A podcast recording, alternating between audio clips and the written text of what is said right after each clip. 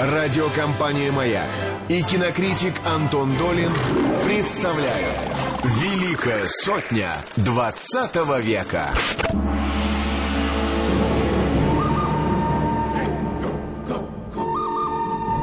Это что за звук так? Это что такое за звук? А? Из кинофильма какого-то? Нет, просто загадочная музыка. Интригуем. Здравствуйте, дорогие радиослушатели. Я Митрофана Маргарита Михайловна и Антон Долин у нас в гостях. Не один. Он привел с собой режиссера, поклонника фильма «Челюсти». Режиссера, собственно, я, да, сказала, по-моему? Да. И поклонника фильма «Челюсти» Борис Хлебников. Здравствуйте, Здрасте. друзья. А поближе к Здравствуйте. микрофону. Да, О, здрасте. да. У нас э, сегодня обсуждение в рамках наших 100 лучших фильмов э, кинокартины, которую, ну, мне кажется, её невозможно не любить, хотя наверняка найдутся у нее ненавистники. Мне даже интересно было послушать их аргументы, но, может быть, только какие-нибудь очень пугливые люди. И мы с э, э, давним моим товарищем, замечательным режиссером э, Борисом Хлебниковым, который стал сегодня гостем нашего эфира, делим, разделяем любовь э, к этой прекрасной картине. И я думаю, что, э, несмотря на то, что Стивен Спилберг автор ну, гигантского количества э, знаковых фильмов, вообще изменивших кинематограф. Я думаю, что выбор именно этой картины, как единственная его картина, по нашему правилу, один фильм, один режиссер в этой сотне, э, это представляется довольно логично. Мне, во всяком случае. Боря, тебе вот как кажется?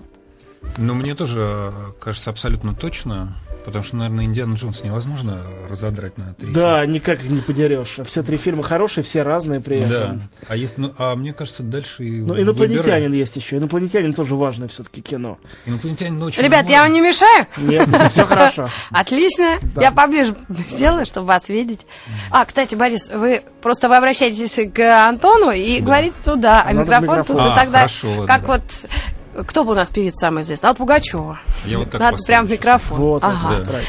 Ну, вообще, мне кажется, сюжет даже рассказывать не надо. Раз челюсти, они везде челюсти. Нет, ну надо все-таки, мне кажется, уважить э, тех наших э, слушателей, которые, наверное, существуют, которые или не смотрели фильм, или давно смотрели, или, может быть, путают с кем-то другим фильмом. Потом я с ужасом обнаружил, что есть те несчастные, кто случайно видел, например, по телевизору фильм «Челюсти 2» или «Челюсти 3» и решил, что это и есть «Челюсти». Мгм. И больше смотреть, конечно, не стал, их можно понять. Потому что э, фильм Стивена Спилберга «Челюсти» 75 года рождения, о котором мы сейчас говорим, это фильм э, настолько важен, что у него, конечно, не могло не быть продолжений. И вопреки распространенному мнению, дело совершенно не в том, что Спилберг был такой чистоплю, что он не хотел их снимать. У него даже были такие мысли. А, и он был не прочь. Он тогда еще был, в общем, совсем молодой режиссер. Но так вышло, что он был э, занят э, э, фильмом для него более важным, а именно картиной «Близкие контакты третьей степени». Мгм. Следующий его фильм, кстати, тоже важный фильм, тоже о Отлично, нем интересно было фильм. поговорить. Ну, сейчас мы, конечно, не успеем, естественно.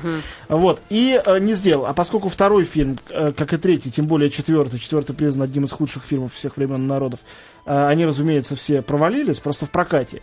И, по-моему, кто-то подсчитал, что вот эти вот э, второй, третий и четвертый вместе взятые собрали меньше половины э, сборов, Челюстей. да, первых оригинальных челюстей. Мгм.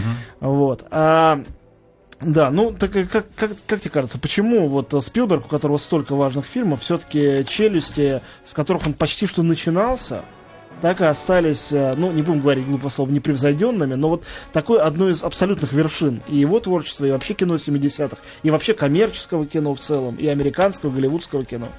А Там просто очень много разного есть э, в этом фильме.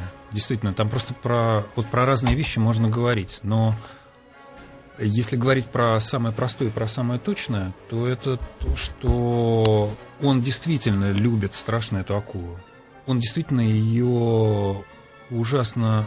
Она ему ужасно интересна, абсолютно как в детстве. И вот то, что он ее рассказывает абсолютно как мальчишка, и а, у него есть, ну, как бы абсолютная, ну, как бы правдивая уверенность в том, что он, ну, делает самую интересную самую лучшую историю в мире. Это абсолютно передается через экран, потому что, ну, как бы э, вот плохой коммерческий фильм это такой, когда человек э, Ни во что не верит. ни во что не верит, ничего но, сам не любит. но знает рецепты.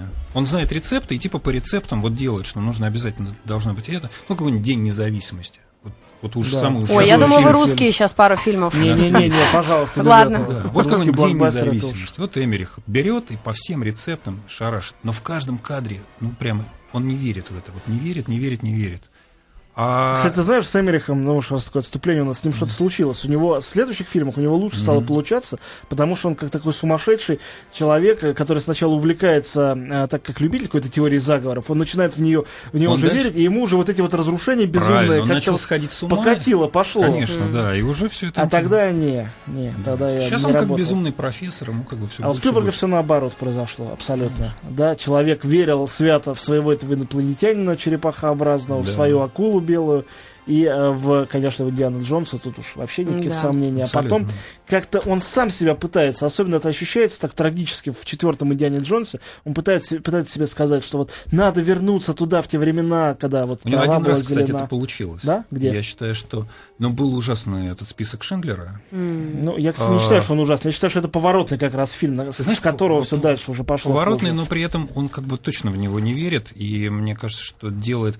Может быть, по каким-то совершенно другим причинам, не коммерческим, но делает его по неким рецептам. Может быть, такой рецепты там, может быть, и есть. Такой белый бим, черное ухо про концлагерь. Вот. А, собственно говоря, когда он просто, ну, как бы осозн... Я считаю, что он осознал и очень точно все сделал уже в Мюнхене. И Мюнхен это блестящий абсолютно фильм, очень, ну, как бы честный, Мне тоже настоящий. Мюнхен нравится, но в нем, э, блестящий. знаешь, у него есть много поклонников, а много и врагов, которые считают, что это тоже все такая фальшивая совсем история, сделанная с определенными политическими целями и больше никакими. Ну ладно, мы действительно далеко куда-то ушли. Да-да, от челюстей так тем более. Давай я э, с простые просто факты какие-то оглашу про челюсть, а потом мы пойдем э, обсуждать и факты, и фильмы, и все, что с этим связано. То есть, в принципе, ты выбрал этого режиссера, и как раз этот фильм, э, вот тебе сложно было. Но Нет, ты ну, выбрал я, именно я это. выбрал этого режиссера, это вообще, вообще говорить так нельзя, потому что не взять Спилберга в сотню, это Ну да. было бы чудовищным лицемерием, либо а, намеренным таким жестом ненависти, поскольку мне кажется, что если любому человеку на улице, который немножко смотрит кино, вот сказать ему, назови голливудского режиссера. Вот как назови поэта Пушкина назовут, Мгм. так э, режиссера Спилберга Мгм. назовут. Мгм. Ну, другого не назовут. Ну, Только что если- правильно. что абсолютно правильно. Ну, Мы поговорим о том, может. почему То, что- он сверхрежиссер, кроме того факта, что он, как говорят, один из двух самых богатых режиссеров Голливуда. Он и Лукас. Но у Лукаса это все-таки в большей степени связано с торговлей э, фигурками, лего там и прочими вещами, хотя и фильм у него замечательный. А у Спилберга, хотя он тоже продюсер, больше связан Но с мы, кстати, фильмами. ну, мы очень правильно говорим про 70-е именно годы, потому что там-то Лукас абсолютно в таком Другой же был. состоянии, да. Более того, э, он сначала пошел вслед за э, Спилбергом, потому что в 75 году, мы сейчас, вот, сейчас об этом расскажу, что произошло с челюстями. Но то же самое два года спустя произошло с Звездными войнами, о которых мы говорили в этом цикле уже. А потом они, Они- объединились и вместе сделали Индиану Джонса. Самое интересное, что они практически про одно и то же. Да, а давай про это тоже. Ну, не, давай, просто не сразу, не в одну секунду. Попробуем по очереди. Всегда, особенно в отношении Спилберга, конечно, так и хочется таким захлебывающимся образом, перечисляя то все говорить. Но сейчас я попробую чуть-чуть систематизировать. Итак, почему «Челюсти» такой важный фильм, даже в контексте творчества Спилберга и вообще? Во-первых, потому что Спилберг, самый знаменитый сегодняшний голливудский режиссер, по сути дела, начался с «Челюстей». Поясню, что я имею в виду. У него было несколько фильмов до этого. Был замечательный, очень изобретательный, очень классный фильм «Дуэль», а, который очень оценили критики тогда и все больше любят с тех пор. Он считается очень историческим и крутым, потому что он был сделан за три копейки. И, а, ну, если кто не смотрел, это фильм о том, как маленькую машину преследует очень большая. Очень большая, очень страшная. И на самом деле Спилберг, э, по теперешним фильмам его не скажешь, он э, с самого начала своего был мастером э, саспенса, нагнетания напряжения экранного и даже почти что хоррора. Не совсем, но близко к этому. После «Челюстей» он как-то почти перестал этим интересоваться. Видимо, он настолько э, высокой, высокую планку взял, что как-то непонятно было, куда дальше, вообще, куда выше. Вот. А потом был фильм «Шугарленд Экспресс», очень знаменитый фильм. А, первый его такой вот полнометражный большой фильм, сделанный с продюсерами. И считается, что это была эра нового Голливуда, так называемого. И что все известные режиссеры 70-х, там Коппола, Скорсезе, тот же Лукас, Спилберг, что все это была более-менее одна тусовка. А, и все они делали очень классные фильмы, которые были и классные, в то же время очень умные. Умные, но в то же время для народа тоже понятные. Вот. Но после этого Спилберг сделал свой первый блокбастер «Челюсти». Это его первый блокбастер. Более того, принято считать, не знаю, ты в курсе или нет, что это вообще первый блокбастер в истории кино. Первый фильм, по отношению к которому это слово было применено. Потому что это был, в частности, первый фильм, который собрал больше 100, 100 миллионов. миллионов долларов в прокате. А на самом деле он собрал в Америке 260 миллионов, а еще по миру еще 200, там сколько-то, 20-30, почти э, полмиллиарда. Ну, не считая огромное количество людей в Советском Союзе, которые смотрели это на видеокассетах этих Ну, позже дебильных с гораздо. ужасным Гораздо качеством. позже. Дико через 10 страшно, как будто хронику смотрели. Ну, я думаю, что американцы также смотрели, учитывая, что первым следствием этого было. Фильм вышел летом. И первым следствием было то, что пляжи-то опустели. Да, Реально была статистика. Пытались в суд подавать. Ну как тут подашь в суд? Тут прямо никого не обвинишь. История выдуманная, городок, он, он подстраховался. Выдуманный там, там все неправда как бы. А Вот. На то он и Спилберг. Значит, да. а, Потом, вместе с этим фильмом, я сейчас говорю о технических вещах, мы не обсуждаем даже художественную сторону. А, С этим фильмом родилось понятие не только блокбастера, но родилось понятие летнего блокбастера. Это очень важная концепция для Голливуда. А летом, когда-то было принято считать, а у нас в России, по-моему, до сих пор так считают, люди, они только любят рыбалкой заниматься и грибы собирать. А кино, Шашлык. это, да, кино это для вот городской жизни, какой-то осенней, зимней и так далее. Ну, на Рождество всегда выпускались фильмы. Были какие-то даты, конечно, летом, типа там 4 июля, ну, понятно. Но, в принципе, лето не совсем. И это был первый фильм, с которым продюсеры рискнули. И они были очень смелыми людьми, эти продюсеры. А смелыми они были, потому что никто точно не знал, что фильм будет успешным. На самом деле сомневались. Вот. Они выпустили его почти на 500 экранах, потом еще добавили. Фильмы так не выпускались в Америке. Это сейчас не везде так выпускается. Выпускались даже предполагаемые блокбастеры в пяти кинотеатрах. Чтобы критики посмотрели, написали, и пошел слух. Фильм хороший, будет отлично. Фильм плохой, ну, значит, не пойдет он сильно широко. А, как писали обиженные критики, критики вообще хвалили челюсть. Они только в одном отношении ругали челюсть. И очень сильно ругали. Что челюсти, как настоящий блокбастер, обессмыслил работу критиков. Когда фильм, который все ждут, который все рекламируют, помните, какой там рекламный плакат шикарный, а, выходит сразу во всех кинотеатрах, все бегут его смотреть одновременно, уже его фиг завалишь. Ничего критик сделать уже не может. Ну да. Критик был очень могущественный человек в Америке. После челюстей уже менее могущественный. И очень важный момент, то, что продюсеры впервые, видите, я намеренно практически, практически не говорю про Спилберга и про фильм, вот то, что было вокруг. Продюсеры а, впервые с этим фильмом опробировали такую вещь, как рекламное телевидение. Теперь мы все знаем, что... Эти трейлеры? а, ну, конечно, рекламные ролики. Впервые на телевидении решили вложить это большие деньги, сделали рекламу фильма. И я думаю, что, конечно, это успех у челюстей добавило много. То есть теперь можно уже пытаться, изложив эти факты, спорить о том, колоссальный успех фильма был ли результатом только художественного вот этого таланта Спилберга и всех, кто был вокруг, или все-таки э, продюсеры и вся вот команда постаралась как-то здорово с ним справиться, чтобы деньги все это собрало. Борь, ты вообще как думаешь, э, как режиссер э, страны, в которой вообще ничто ни к чему не относится, и никакая реклама ничего не гарантирует, и вообще невозможно ничего знать заранее. Да. До какой степени, э, ну, тогда в 70-е мы можем попытаться предположить, вот эти механизмы запущенные, которые должны были гарантировать успех, действительно ли они это гарантировали, или просто так совпало хорошо? Я думаю, э, я думаю, что, во-первых, совпало, на мой взгляд. Вот, во-вторых, действительно, э, как бы у меня, ну, для меня этот фильм уникальный совершенно, наверное, по другой причине. Вот, потому что э, это в- пришла абсолютно новая волна режиссеров, которые, ну, собственно говоря, Спилберг, Лукас, Коппола, Мгм. которые сделали совершенно ну, уникальные 70-е годы Голливуда. А, взяв ту же самую схему а, того, что развлекательное кино рассказывает об очень важных вещах, они его, ну, как бы в него впустили абсолютно ну, новую молодую кровь.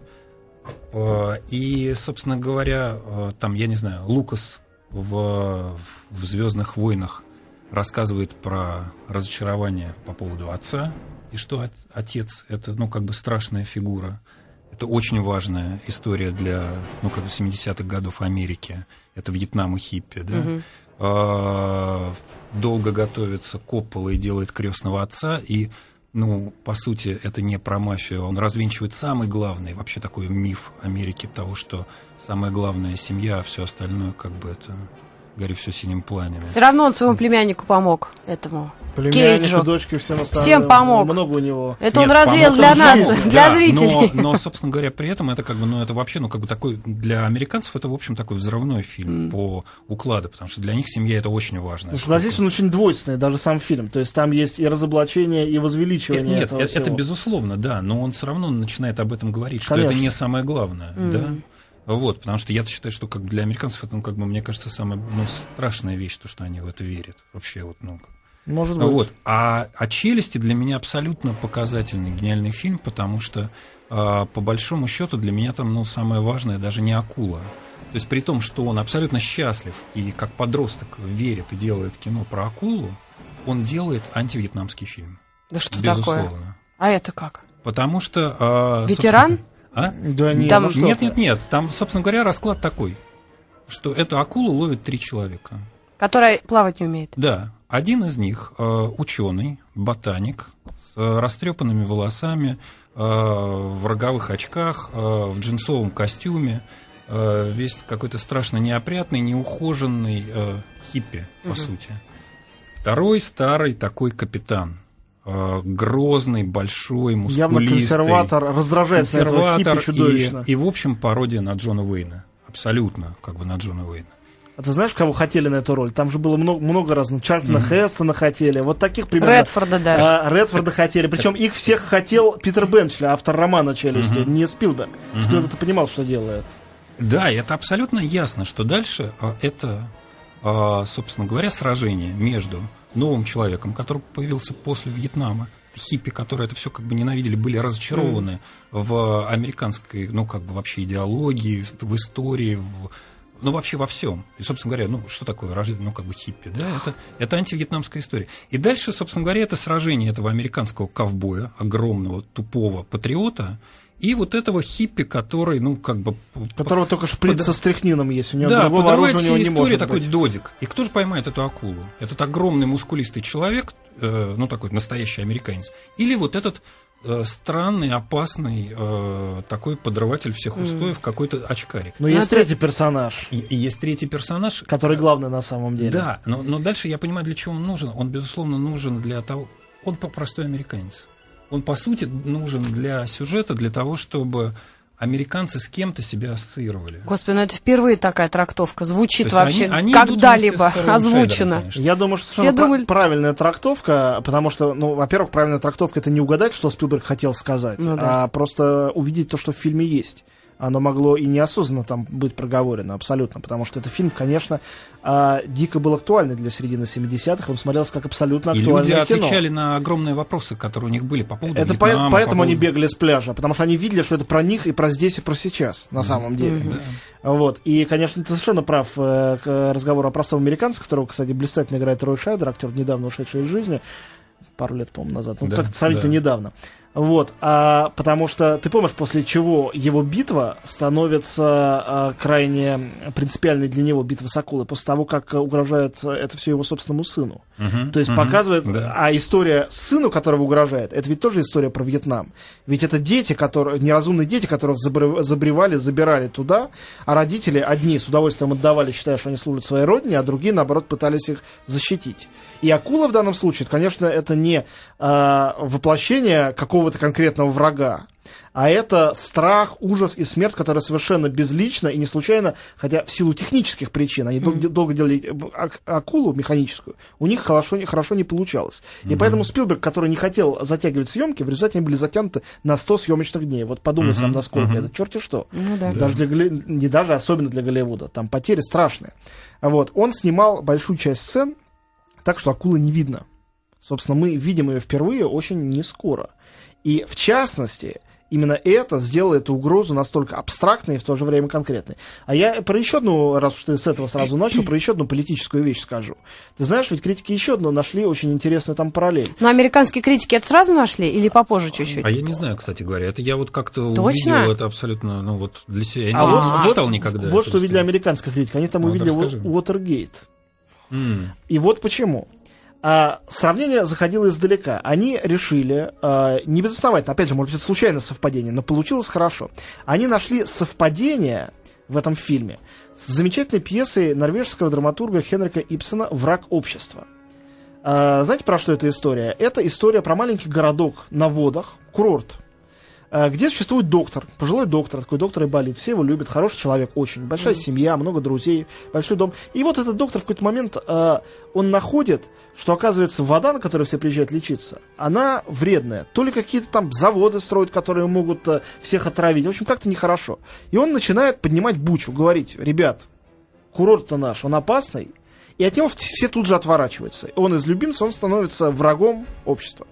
И вот нашли параллель э, героя шерифа, который пытается убедить мэра в том, что надо спасать людей с этим самым доктором. А оттуда перекинули мост к Уотергейту. Что вся история челюстей, трагедия не в том, что акула появилась, кого-то ест. Акулу можно поймать, как мы видим в конце фильма. А проблема в том, что очень долго трусливые власти молчат а, об этом, потому что хотят стричь купоны, они, они хотят собирать деньги с отдыхающих. И пусть отдыхающих иногда ест акула, ничего страшного.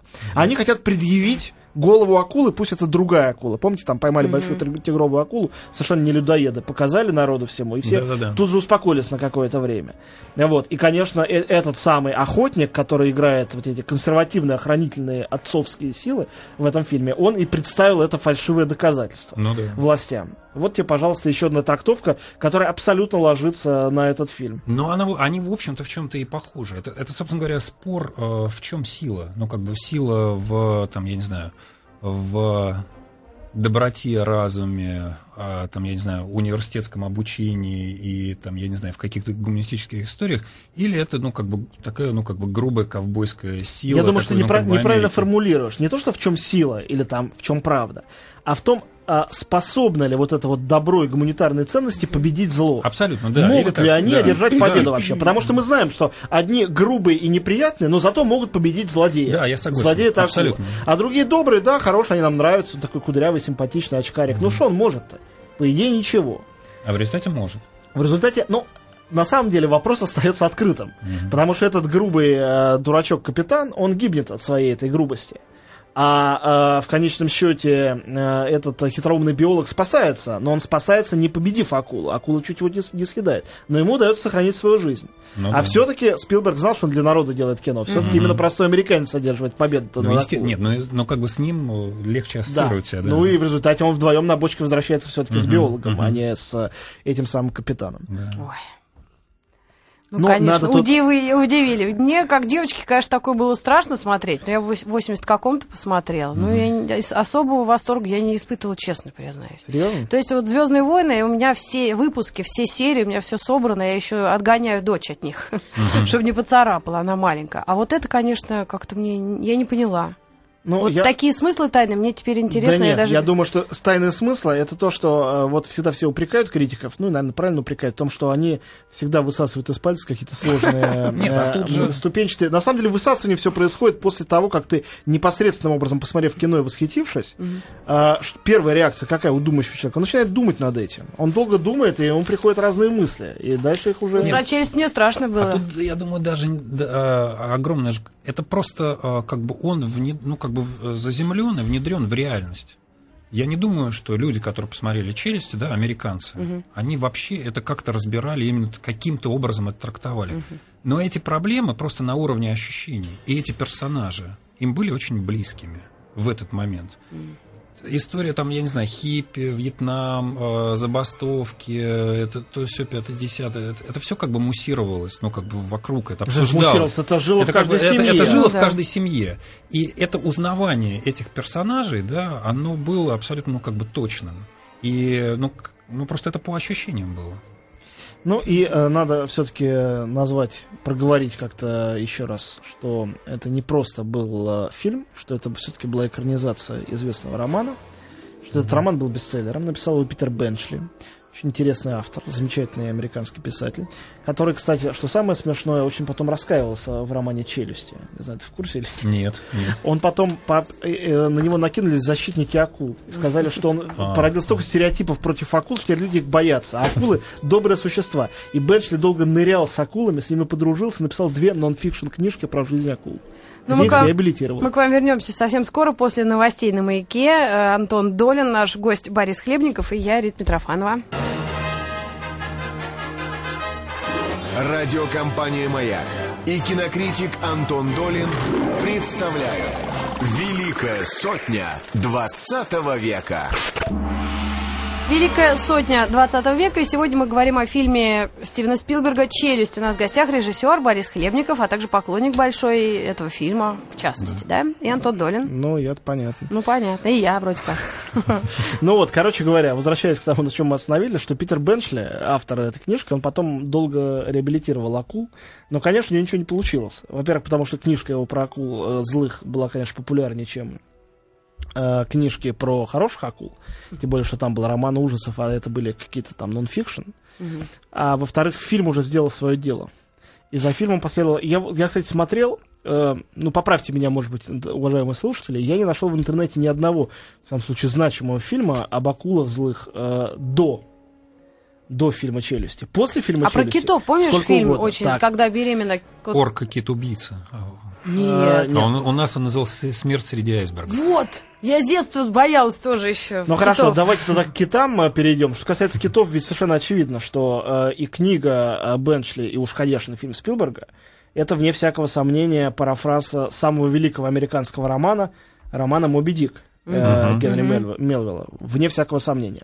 Напомню э, канву, э, и несколько экранизаций было, разумеется. Канва была в том, что, значит, э, существует белый кит, тут белая акула, напомню, Кит-людоед, тут акула-людоед. И э, кит этот очень злой, страшный, воплощает собой все зло, которое вообще существует под солнцем. Почему, не вполне понятно, но это и не важно. Но и выяснить невозможно, потому что э, герои, э, весь этот роман или весь фильм, если речь идет об организации, его ищут, не могут комедию найти. какую-то рассказываешь. Нет, это трагедия высокая, но не без юмора написанная, заметим.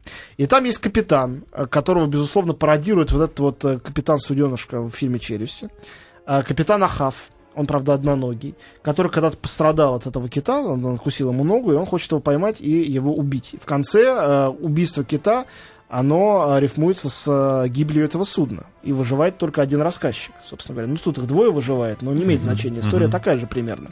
И это тоже история о битве человека с э, вселенским злом, а не о том, какие киты опасные.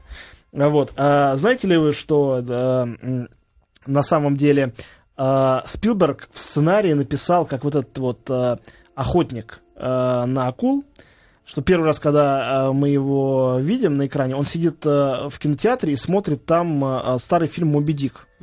И громко как-то его комментирует, так что люди отсаживаются. Вот. э, А потом, Серьезно, э, да? абсолютно. Но им не удалось это в фильм вставить, потому что э, все права на фильм «Моби Дик» были э, не у какой-то там студии, а лично у исполнителя роли капитана Хава Грегори Пека, который послал молодого Спилберга куда подальше и сказал, что он э, не позволит глумиться над святым. Может, он был прав, не знаю. Я не думаю, что фильм «Челюсти» сделался бы лучше от этой сцены. В конечном счете, все, что не происходит, все, все к добру. Ну, да. Ну, а мы же помним, как Рязанов рассказывал про Ильинского, что не давали Кутузова э, Ну да, да. сыграть. А, Тоже свои были. Да нет, но, Бюрократы. а, кстати говоря, к разговору о том, кому что давали и кому что не давали. Ну, Спилбергу А, был, был 28 лет. Ему Спилберг- вообще ничего не Спилберг давали. был, молодой, ему не давали ничего. Да. А, ему на, на самом деле ни один из актеров, которых он звал играть в челюстях, не согласился. Все, кого они набрали в конечном счете, это был такой second choice. А, он... есть неудачники. Ну, а не список они- Спилберга он составил потом да, черный? Ну, наверное, да. Хочешь сказать, отомстил ли он Ну тем, да, кто чуть-чуть. отказывался? Да нет, ну он, мне кажется, мне кажется, что Спилберг Подожди, а вообще... это первый их э, фильм с Дрейфусом? Э, По-моему, Шугаланд Экспресс они тоже делали э, вместе, мне кажется. Ну, это можно легко, конечно, проверить, э, но э, что-то же заставило э, обратиться именно к Спилбергу, да? Э, Ну и довольно... Нет, нет, может, может и не первый, Не- может и первый, не знаю, трудно сказать. Потому что Ка- он же все-таки на какое-то время становится его таким, ну, ну, конечно, разумеется. В общем, короче говоря, вот зачитываю, то, что э, на роль Броуди э, пробовался Чарльтон Хестон. На роль э, Мэтта Хупер Джефф Бриджес. Молодой Джефф Бриджес. Представьте себе, Ага. как бы это все выглядело. Э, Вспоминается сразу последний киносеанс, где он такой юноша хиппи практически, хотя и э, Да, за- да. заканчивает соответствующим образом. Вот, а, Питер Бенчли наставил на Редфорде, Поле Ньюмане и Стиве Маккуине. Ни много ни мало. У него были запросы очень э, простые для... Он, он как такой простой зритель э, популярных американских фильмов брал самых как бы... И э, в результате сам Спилберг и сам Бенчли тоже в фильме, кстати говоря, являются в крошечных ролях камео. Они так буквально на несколько секунд э, Но мелькает. при этом кастинг, мне кажется, абсолютно идеальный. Идеальный. Тут Абсолютно. оно, что вот потрясающий факт.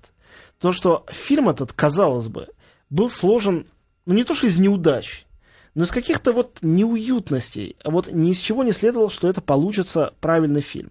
Во-первых, э, свои запросы были, хотя потом их более-менее удовлетворили, у автора книжки. Во-вторых, с Грегори Пеком не договорились. В-третьих, все-таки сценарий был э, написан до Спилберга, не он его писал. И сценарий предлагался двум э, другим режиссерам до него, но по тем или иным причинам не сложилось.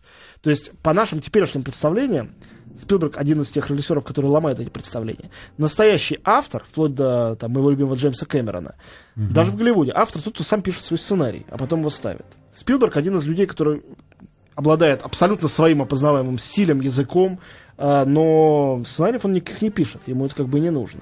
Но началось это, по сути дела, повторяясь, с челюстей своего первого блокбастера. Потому что когда ты берешь по чужому сценарию, сделаешь авторский фильм малобюджетный, это одна история. Когда на кону миллионы, это совершенно другая история. У фильма э, фильм вышел за рамки бюджета. Планировали его снять по дешевке вообще за 4 миллиона долларов. Сняли за 9. Но учитывая, что он собрал 260, понятно, что скоро об этих тратах забыли. Съемочных дней было вдвое больше, чем надо. Никак не могли построить акул. Слушай, ну, понимаешь, все, что ты рассказываешь, это, ну, как бы, это все равно говорит о том, что, в общем, довольно умные люди э, давали деньги на это кино. Но то, Видимо, что они все-таки, умные. то, что они дали в два раза больше денег, в два раза там больше смен сделали, это как бы, ну... Видимо, они понимали. Кто о чем? А режиссер Хлебников? Всё, А он правильно, правильно говорит. Нет, это абсолютно- Я это знаю тоже. Это была Слышала. компания Universal Pictures, кстати Ну да. говоря. Те люди, которые поверили в Спилберга. И молодцы. Вот. а, потом а, еще было несколько проблем с кастингом, как я сказал. А с акулой они, они начали снимать без акулы. Нескольких акул построили. Акулы все были, ну, не похожие на, на акул. То есть они какие-то были ненатуральные.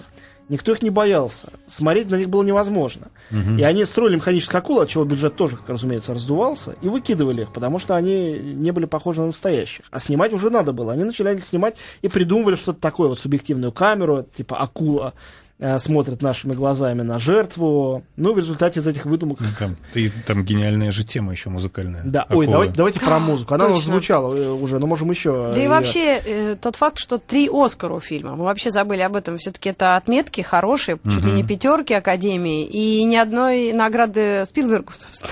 Знаете, Его кто Спилберга, наказали. кто Спилберга в том году победил? Почему у Спилберга не было шансов получить э, э, Оскар э, за лучший фильм? Там был полет гнездом кукушки. А. Понимаете, э, мы можем все преклоняться перед фильмом «Челюсти» и любить его даже гораздо сильнее, чем «Полет гнездом кукушки». Но при сравнении двух этих фильмов на Оскаровской арене, по-моему, становится все понятно На сразу. Оскаровской, да, ну, конечно же, «Челюсть» в тысячу раз лучший фильм. Ну, ты знаешь, что вот в этом вот нашем проекте 100 лучших фильмов я брал фильм «Бал пожарных» э, «Гори моя милая» Милоша Формана, а вовсе не «Полет гнездом кукушки». Ну, это правильно, абсолютно, Ну естественно. вот. Мне тоже кажется, что э, это блестящая картина, не лучшая вещь у Мелоша Формана, в то время как «Челюсти», возможно, лучший фильм у Стивена Спилберга. Мгм. Про музыкальную тему отдельная история. Написал, э, написал ее э, Джон Уильямс. Джон Уильямс. да. Джон, Джон Уильямс самый, наверное, почитаемый сегодня в Голливуде композитор. И постоянный кинокомпозитор. композитор Спилберга. И постоянно композитор Спилберга начинается с его предыдущего фильма э, «Шугаланд Экспресса» Мгм. и вплоть до сегодняшнего дня. Правда, я вот пытаюсь с тоской вспомнить, какая была последняя тема Джона Уильямса, которая была вот по-настоящему крутая. И не могу вспомнить. Наверное, это было уже довольно давно. Ну, наверное, вот его музычка к, к первой серии еще Гарри Поттера, которая до сих пор сохранилась, она такая довольно-таки Мгм. запоминающаяся. Но это был 2001, кажется, год. Вот с тех это пор... давно. С тех пор не помню ничего. На самом деле это композитор, который э, шлягеры киношные просто штамповал. Они были все абсолютно разные. И если представить себе, что один и тот же человек написал знаменитую тему из Индиана Джонса, музыку к челюстям и музыку к Звездным войнам, как главную тему, так и тему нападающей империи, Да, то да, после да. этого человека можно уже ставить в один ряд, ну, может быть, не с Моцартом и с Бахом, но уж точно с Дебюсси и Чайковским, да, Мгм, потому что э, ну, это не хуже «Лебединого озера». Это настолько э, здорово играет на смысл э, зрелища, и до такой степени... Ты- вот ты очень важную вещь говоришь, потому что э, ни у кого не возникнет мысли э, слушать отдельно Джона Уильямса.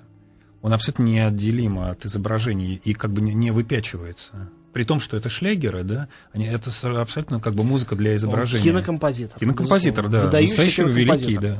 Я читал э, очень э, смешную историю про то, что когда э, Спилберг дал задачу Уильямсу, оба они были молодые ребята, говорит, Джон, напиши мне музыку такую, чтобы всем было страшно. Вот, сейчас играет эта музыка нет, у нас нет, сзади. сейчас еще не это. Ну, а это мы не да, можем сейчас, найти сейчас по заиграем. названию. Это main title. Вот, значит, э, э, и тот долго думал, работал, потом позвал его в студию, говорит, Стивен, я написал. И начал ему играть. А там было две ноты всего. Тым -тым -тым -тым -тым -тым -тым -тым. Тот расхохотался, говорит, что с ума сошел? Это что такое mm-hmm. вообще? Это что, музыка? Тот ужасно обиделся, Джон говорит, да, это вот то, что нужно, музыка. И потом, уже после того, как Уильямсу именно дали э, Оскара за эту музыку, уже после этого Спилберг сказал, что половина успеха э, этого фильма благодаря музыке Джона Уильямса. Ну, я ну думаю, и как что- раз этому тым-тыму. Да, это конечно. она? О, Вот.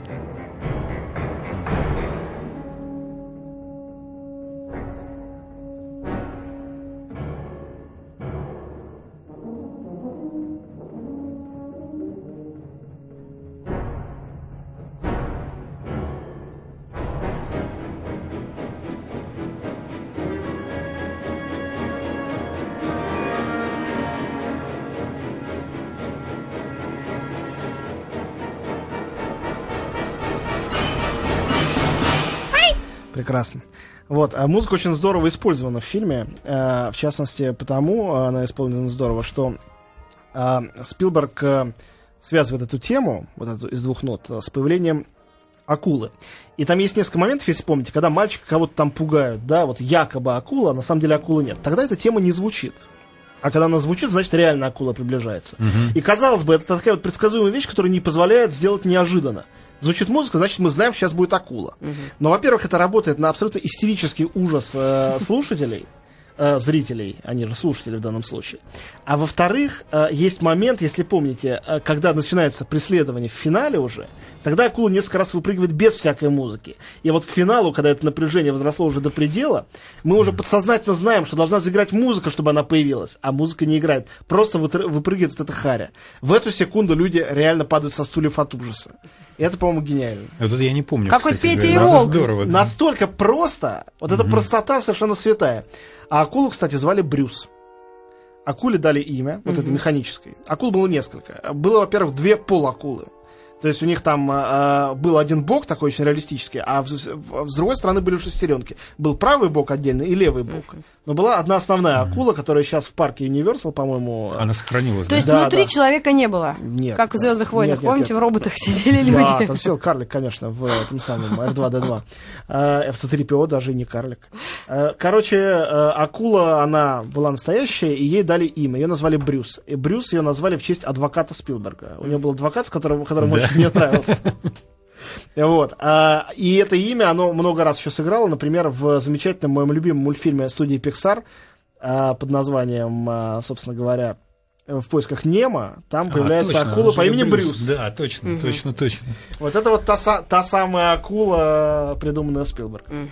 Есть несколько вопросов от наших слушателей, товарищи кинолюбители, критики, э, режиссеры. Вот э, вопрос. А почему «Челюсти» собрали первыми 100 миллионов долларов? «Изгоняющий дьявола» в 73-м тоже собрал больше 100 лямов, пишет Саша из Ставрополя. На самом деле, я боюсь э, соврать, но мне кажется, что, наверное, это было связано с э, национальным и международным прокатом. Я думаю, что «Изгоняющий» собрал все-таки не только в Америке, а э, по миру. Мгм. И вот еще интересное замечание. э, В... Читал роман, в нем социальный э, подтекст виден сразу. Жена мэра изменяет с биологом, а в фильме...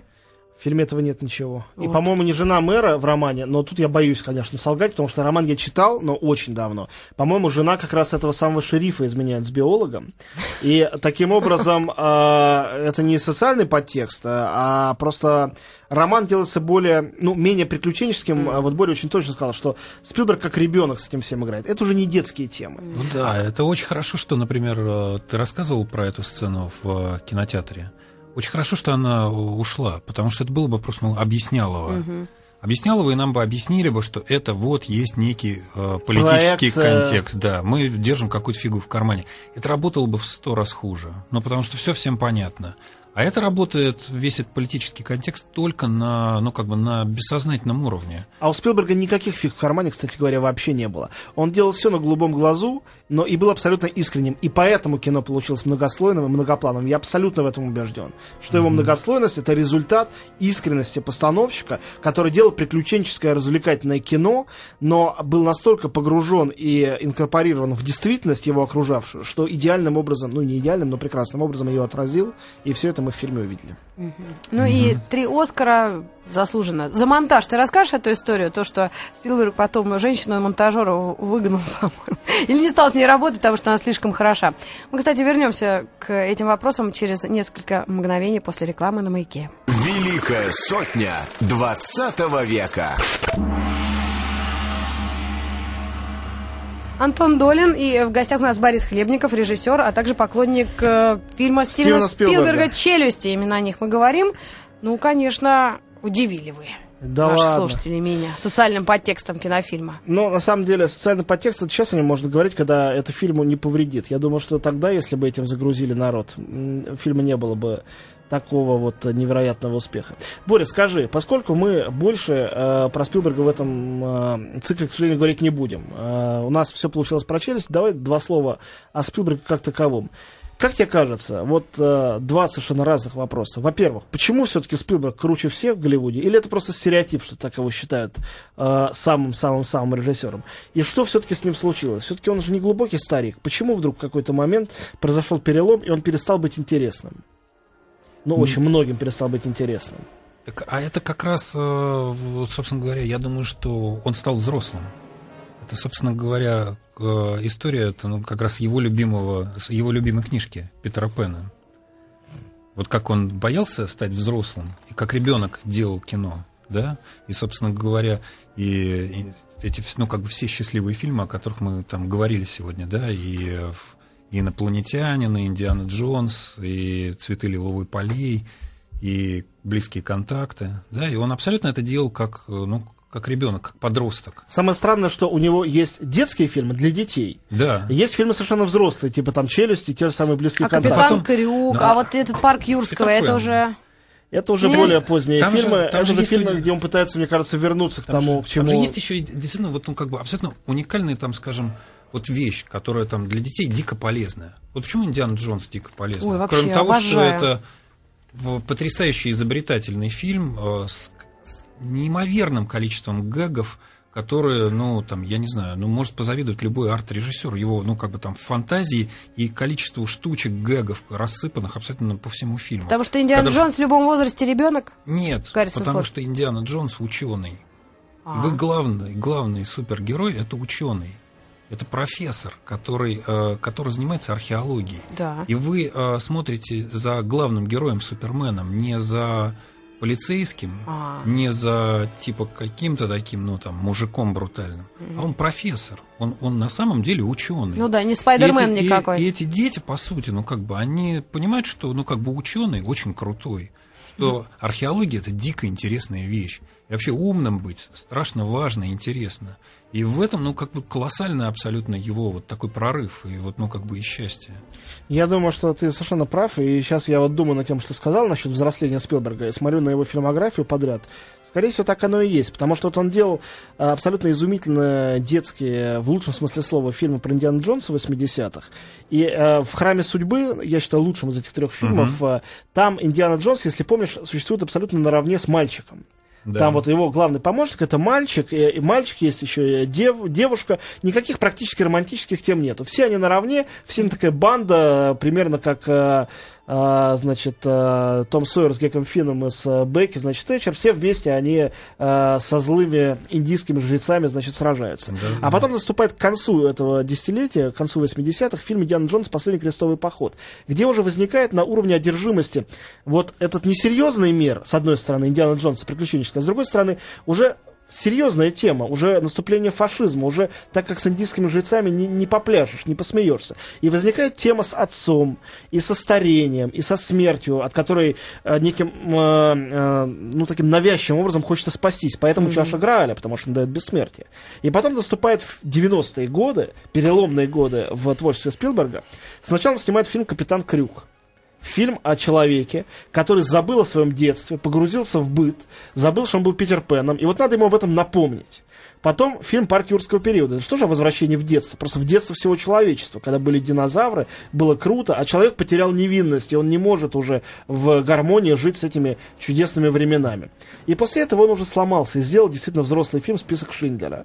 А, Это был следующий фильм после «Парка юрского периода». И так кажется, что это совершенно разные все фильмы, и что они в одну линейку не становятся. На самом деле становятся прекрасно. И пошли фильмы с- о серьезных взрослых вещах. «Список Шиндлера», а, значит, «Амистад», спасти рядового Райана подряд. А иногда такими дико пронзительными какими-то всплесками опять кино о попытке, попытка вернуться в детство. Сначала искусственный разум, где главный герой ребенок, робот-ребенок, который не может повзрослеть. Тоже такой знаковый образ. Потом «Поймай меня, если сможешь», где жутко инфантильный, Абсолютно инфантильная э, герой э, Ди. Каприо, который, не, который тоже не может повзрослеть. В этом как бы его проблема, но в этом и его счастье. Потом «Индиана Джонс и Королевство Хрустального Черепа», где опять возникает тема наследника, сына, да, вот передачи э, это поколенческой эстафеты, снова быть молодым пытается герой. То есть- Терминал абсолютно как бы человек как ребенок. да, да, да. То есть, э, но везде это не совсем у него уже получается, к сожалению. И, конечно, я с диким трепетом жду следующего его фильма. То, что он делает вместе с э, Питером Джексоном, а, то, что он делает э, 3D-версию в этом самом Motion Capture «Приключения Тентена». Это комикс, детский комикс, который больше всего похож, вернее, на него похож, на Индиана Джонс. Это попытка сделать на новом витке Индиана Джонса еще более инфантильного. Там герой такой мальчишка вечный. Ну да. Что из этого получится? Непонятно. Авраам Линкольн получится. Ну, это ближайший фильм его, да. Это будет опять серьезное кино, я чувствую. Ну да, а как по-другому? Да нет, кино, кино все равно, оно, оно просто, ну, оно по, по своей идее подростковое. И почти всегда э, режиссеры, ну, как бы в своей фильмографии стареют довольно неудачно. Почти всегда. Есть только, ну, как бы исключения из этого. Ну, есть Бергман, который гениально постарел. Ну, Сделал нет. Фанни Но Александров. ты говоришь о, как бы, Об об, исключениях. Есть. Висконти, есть Курасава, Да, да, да. есть Клинт Иствуд, но это как бы вот исключение. Да, действительно. По, Старение... по сути, мне кажется, что американцы, почему они великая кинонация? Потому что они вообще нация подростков. У них вообще подростковое сознание. И кино, как довольно грубое и яркое такое цирковое искусство, оно именно, ну, как бы вот такое сознание э, больше всего воспринимает. Я думаю, что если такой логике на это смотреть, то, наверное, э, самое главное величие Джеймса Кэмерона, на сегодняшний день главного голливудского режиссера, в том, что он так и не повзрослел. И в том, что он в своей бирюльке продолжает играть так же вдохновенно, как он играл во времена фильма «Бездна» или фильма «Терминатор». Сейчас он с «Аватаром» это делает точно так же увлеченно, э, по-детски одержимо, не думая про эти бюджеты сумасшедшие, что про что-то, абсолютно не высчитывая ничего. То есть не- человек себе может, ну, как бы абсолютно, конечно, ну, как бы наплевав на все, там, 10 лет исследовать океан, да, и вообще ничего не делать. Тоже абсолютно детский синдром какой-то. Абсолютно, да, абсолютно. теряет время в своем батискафе, там что-то. О, Титаник, круто. О, там Конечно. водоросли, какие красивые. Да. Ну, деньги-то уже есть, что уж волноваться-то. А Ну- всех денег заработать даже не, не надо. Нет, ну эти люди... А это пойдите объясните из- большому количеству людей. Это как раз абсолютно счастливые люди, это понимают и 10 лет, ну, как бы тратят на какое-то счастье К плавание ним-то в деньги по- поэтому потом и идут на самом Ну, деле. конечно. Это относится к Лукасу, к Спилбергу и к Кэмерону, хотя Лукас и Спилберг, к сожалению, как верно совершенно сказал Боря, постарели, повзрослели, а с Кэмероном этого не произошло к нашему общему счастью. Ну, а Ура. Кэмерон тебе тогда очень хорошее дал интервью. Он сказал, что он все равно через это коммерческое кино свои идейки впихивает, человеческие, помнишь? Конечно. Признался. Он Мне так человек. понравилась эта мысль. Ну что ж, большое спасибо, Антонио. Ты знаешь, какой фильм мы будем в следующий... Конечно, знаю. Мы будем день? говор- говорить с Эльдаром Александровичем Рязановым как раз. Точно, э, точно. про- Мы же записали интервью, это было... Про его великий фильм э, «Гусарская баллада». Да, в следующую среду, так что в 9. А у нас был в гостях Борис Хлебников, режиссер. И приходите еще, спасибо большое. Спасибо. Да, Антонио, спасибо. Пока. А вы оставайтесь Иконников, Митрофанова, Old School.